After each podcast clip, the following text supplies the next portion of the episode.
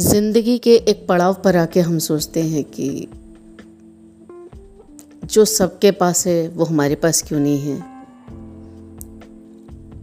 अपने बराबर की एज के लोगों को देखते हैं, उनकी सक्सेस, उनके ऐशो आराम वो नहीं मिलते हमें तो हम ये सोचते कि भाई, उनको ऐसा क्यों मिला और हमें क्यों नहीं मिला? तो कई बार हम अपने आप को जब देखते हैं पुराने परिवेश में तो देख के जाकर देखते हैं कि कि शायद जब हम रिस्क लेने के मोड में थे, तब हम रिस्क नहीं ले पाए। और शायद उन्होंने रिस्क लिया। रिस्क मतलब कि जॉब चेंज की उन्होंने, या उन्होंने बच्चों को साइड में रख के अपने करियर पर फोकस किया, जो शायद हम लोग नहीं कर पाए। और शायद उन्होंने परिवार को थोड़ा साइड में रखा, अपने करियर पर फोकस किया, जो कि शायद हम नहीं कर पाए। उनके पास पैसा है, ऐशो आराम है। हमारे पास सिर्फ़ परिवार है। उसका कारण ये ही रहा कि हमने सिर्फ़ परिवार को फोकस करा, अपनी इनकम को बढ़ाने के लिए हमने अपने, कभी परिवार को साइड में नहीं रख पाए या फिर कि कभी हम अपने रिस्क मोड में जाकर हम कोई नया ऐसा जॉब नहीं ढूंढ पाए, जिसमें कि हम हाँ बाहर जा सकें, या फिर हम कुछ ऐसा कर सकें कि सोर्स ऑफ़ इनकम बढ़े। क्यों? क्योंकि हमें यही लगता रहा कि कहीं ऐसा ना हो कि हम वो जॉब तो ढंग से कर भी ना पाएँ और ये जॉब भी छोड़ दें। तो शायद यही होता है कि अक्सर जो लोग रिस्क मोड में नहीं रहते और वो एक अपने को सेफ़ जोन में लेकर चलते हैं तो शायद उनकी सफलता जो रिस्क लेने वाले लोगों से थोड़ी कम होती है।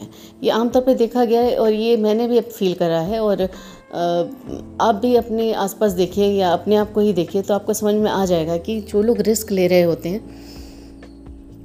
उनका कैरियर जल्दी राइज कर पाता है। और जो रिस्क मोड में नहीं रहते सेफ़ जोन में रहते हैं हमेशा तो अक्सर कई बार ऐसा होता है कि वो सेफ़ जोन में एक दाल रोटी तो खा सकते हैं, अपनी ज़िंदगी को हाँ गुज़र बसर कर रहे होते हैं। ऐसा नहीं है कि भूखे मर रहे होते हैं, गुज़र बसर कर रहे होते हैं, लेकिन ऐश के ज़िंदगी या फिर कि कहें कि अपने मनचाही चीज़ों को लेना, अपनी मनचाही ज़िंदगी को जीना, वो उनके लिए थोड़ा मुश्किल हो जाता है।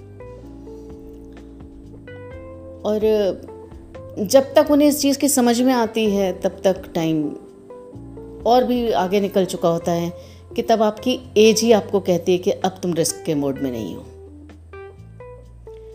तो मेरा कहना यह है कि यंगस्टर्स से कि जब उनके पास टाइम हो, जब उनके पास रिस्क लेने का टाइम हो तो they should have to take risk और उन्हें ट्राई करते रहना चाहिए।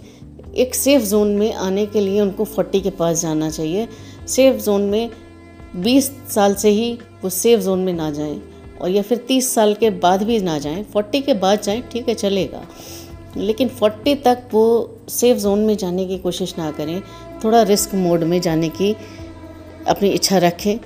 उससे उन्हें सक्सेस भी मिलेगी, अपनी इच्छाएँ पूरी करने का धन भी मिलेगा और डिफरेंट डिफरेंट एक्सपीरियंसेस भी मिलेंगे। क्योंकि जो सेफ़ जोन में रहते हैं, उनके पास एक्सपीरियंस भी एक सेफ़ साइड का ही होता है। एक एक जो अपना एक और में रह रहे होते हैं, वो उसी का उन्हें पता होता है। दुनिया में और जो चीज़ें हैं, और जो चीज़ें हैं, उसका वो रिस्क नहीं ले पाए तो वो देख भी नहीं पाते। मैं ज़रूरी ये नहीं कह रही हूँ कि रिस्क मोड आप ऐसा ही लें कि जहाँ पे आपकी करेक्टर को, आपकी लाइफ को खतरा हो। ऐसा सेफ़ जोन इस तरह का तो सेफ़ जोन लें। लेकिन आप एक रिस्क, थोड़ा सैलरी के ऊपर आप रिस्क एक बार लेकर ज़रूर देखना चाहिए। क्योंकि जो कई बार नहीं लेते हैं तो बाद में एक टाइम आने के बाद जब वो रिस्क लगता है कि वो ले सकते हैं, तब उनकी उम्र साथ नहीं देती। तब उम्र कहती है, बस अब नहीं होगा। जो करना था तुमने पहले तो किया नहीं, अब मेरा ख्याल करो। तो इसलिए उन सब चीज़ों को हमें ध्यान में रखते हुए कि जब यंग एज है, तब हम रिस्क के मोड में हैं। तब हम रिस्क ले सकते हैं। शादी से पहले रिस्क ले सकते हैं। शादी के बाद भी जब बच्चा छोटा है तो हमें उसको अरेंज करके हमें रिस्क लेना चाहिए। और आज की जो युवा पीढ़ी है, मैं देखती हूँ वो रिस्क लेती है।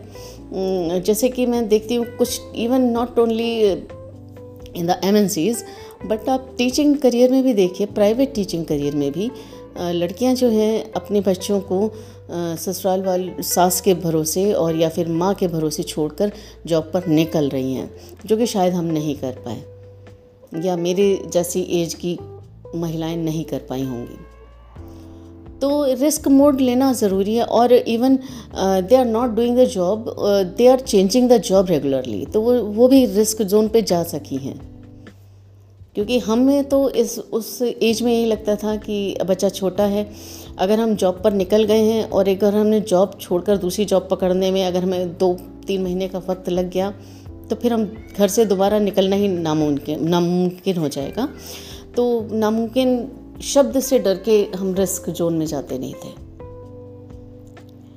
तो ये बहुत सारी कंडीशन थी जो हमारे ज़माने में थी, आज के ज़माने में नहीं है। आज का जो युवा वर्ग है, आज की यंगस्टर्स जो हैं, वो इस बारे में नहीं सोच रही और वो अपने करियर को फोकस करती हैं। और ये बहुत अच्छी बात है, क्योंकि हमने उस चीज़ को फेस किया है। इस वजह से सोर्स ऑफ़ इनकम तो रहा बट बेटर इनकम की तरफ़ शायद नहीं देख पाए हम।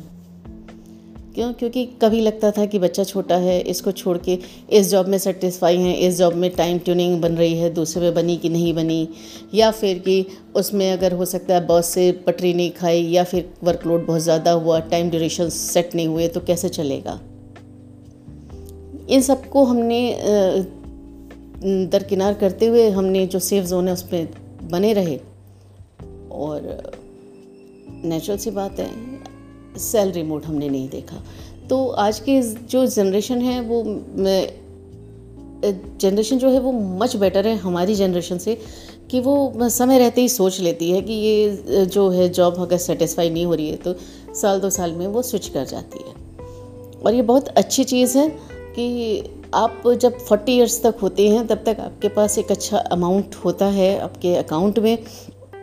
आपके पास डिफरेंट डिफरेंट इंस्टीट्यूशंस का एक्सपीरियंस होता है वेदर यू आर टीचर और you are working in M and in other companies you are doing job तो आपके पास डिफरेंट डिफरेंट टाइप के एक्सपीरियंसेस हो जाते हैं। और ये बहुत अच्छी चीज़ है। तो मेरे हिसाब से तो आपको थोड़ा सा रिस्क मोड में रहना चाहिए और स्विच करते रहना चाहिए। जो कि हमने नहीं किया, हमारे हमारे समय की पीढ़ी ने नहीं किया। और उसी का घाटा हम लोग उठाते रहे कि एक सीमित आय के संघर्ष में ही बने रह गए। और आशा करती हूँ कि आगे की जो पीढ़ी है, मेरी बात को समझ रही होगी। और सब, वो तो खैर खुद ही समझदार है। और लेकिन मेरे जैसे बहुत सारे लोग होंगे जो मेरे से अपने को रिलेट कर रहे होंगे कि हाँ हम रिस्क फैक्टर में नहीं रहे और हमने रिस्क जोन में नहीं गए और हमने रिस्क नहीं लिया और आज हम सीमित आय में ही बने रह गए। आशा करती हूँ ये बात आपको अगर अच्छी लगी हो तो मेरे इस चैनल को बहुत शेयर करेंगे लाइक करेंगे और ज़्यादा से ज़्यादा मेरी बातों को समझने की कोशिश करेंगे और आशा करती हूँ मेरे चैनल के साथ हमेशा बने रहेंगे। धन्यवाद।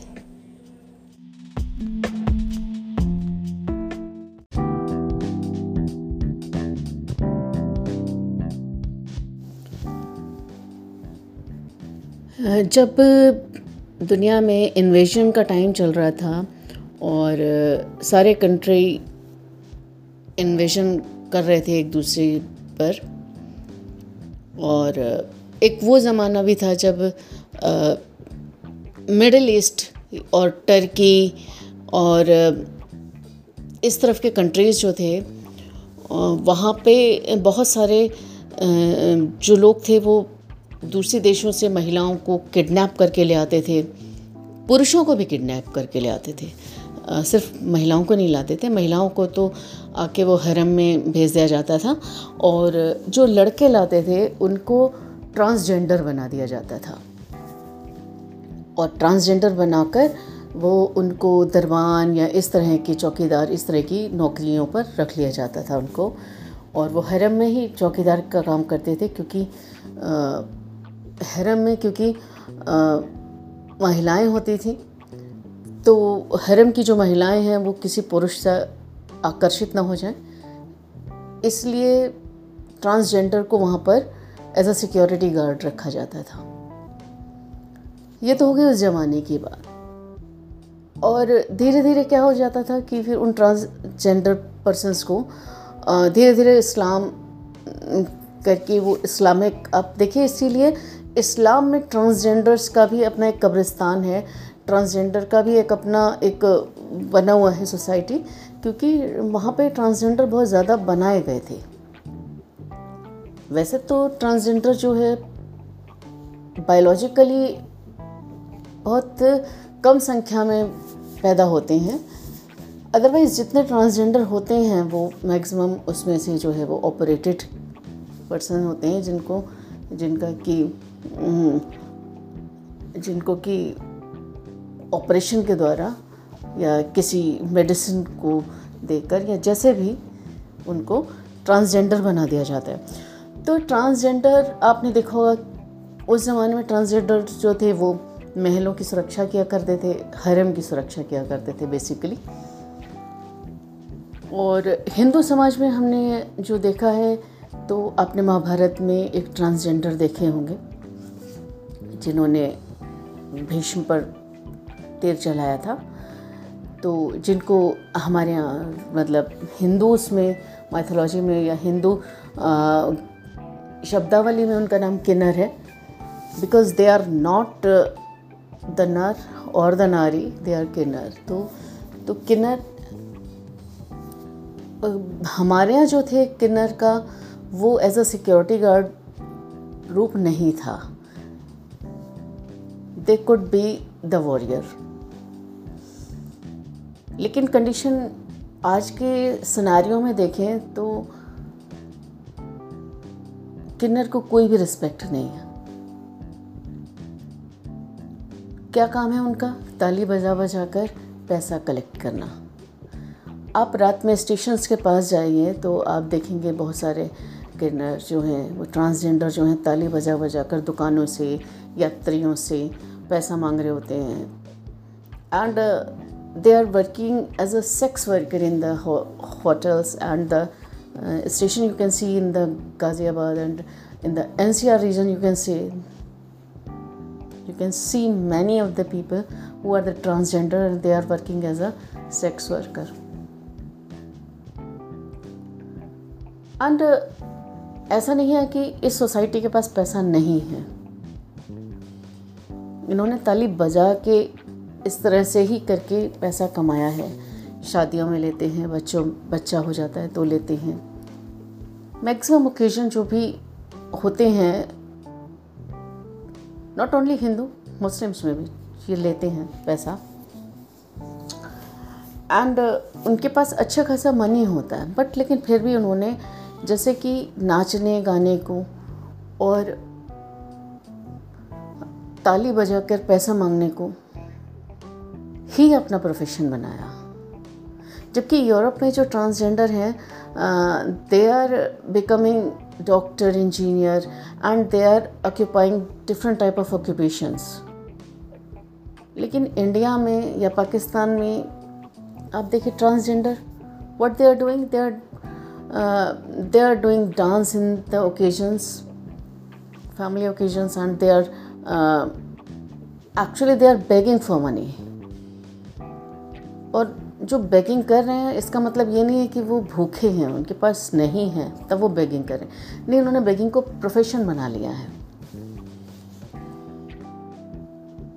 एंड देन एक साइड पर वो ये भी शो करते हैं कि वो बहुत दया के पात्र हैं क्योंकि सोसाइटी से अलग हैं। ना वो नर हैं ना वो नारी हैं तो उनको रिस्पेक्ट नहीं मिल रही है। बट वट शुड बी मेरा कहना है कि जो लोग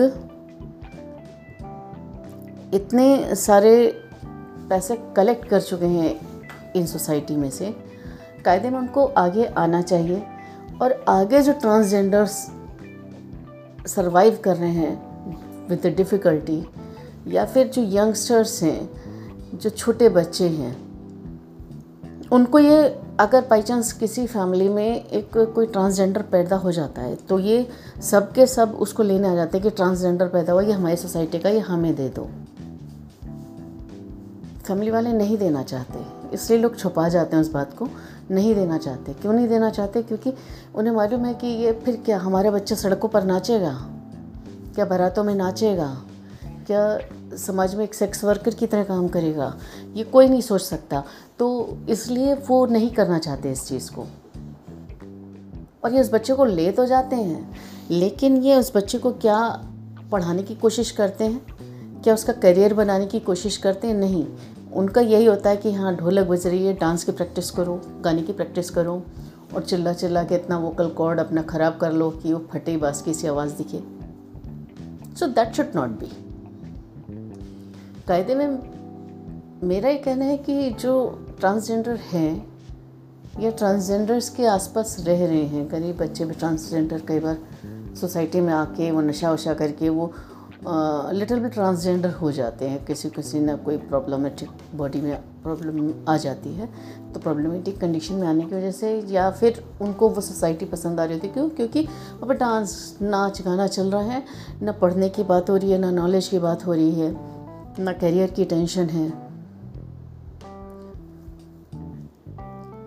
तो कायदे में जिनके पास जो इतना भरी भरी सोना लादे हुए घूमते हैं, जो इनके गुरु होते हैं, कायदे में उनको अपने शिष्यों को बजाय इसके कि डांस करके, नाच करके, अपना अपना शरीर का शोषण करवा के ज़िंदगी गुजारो।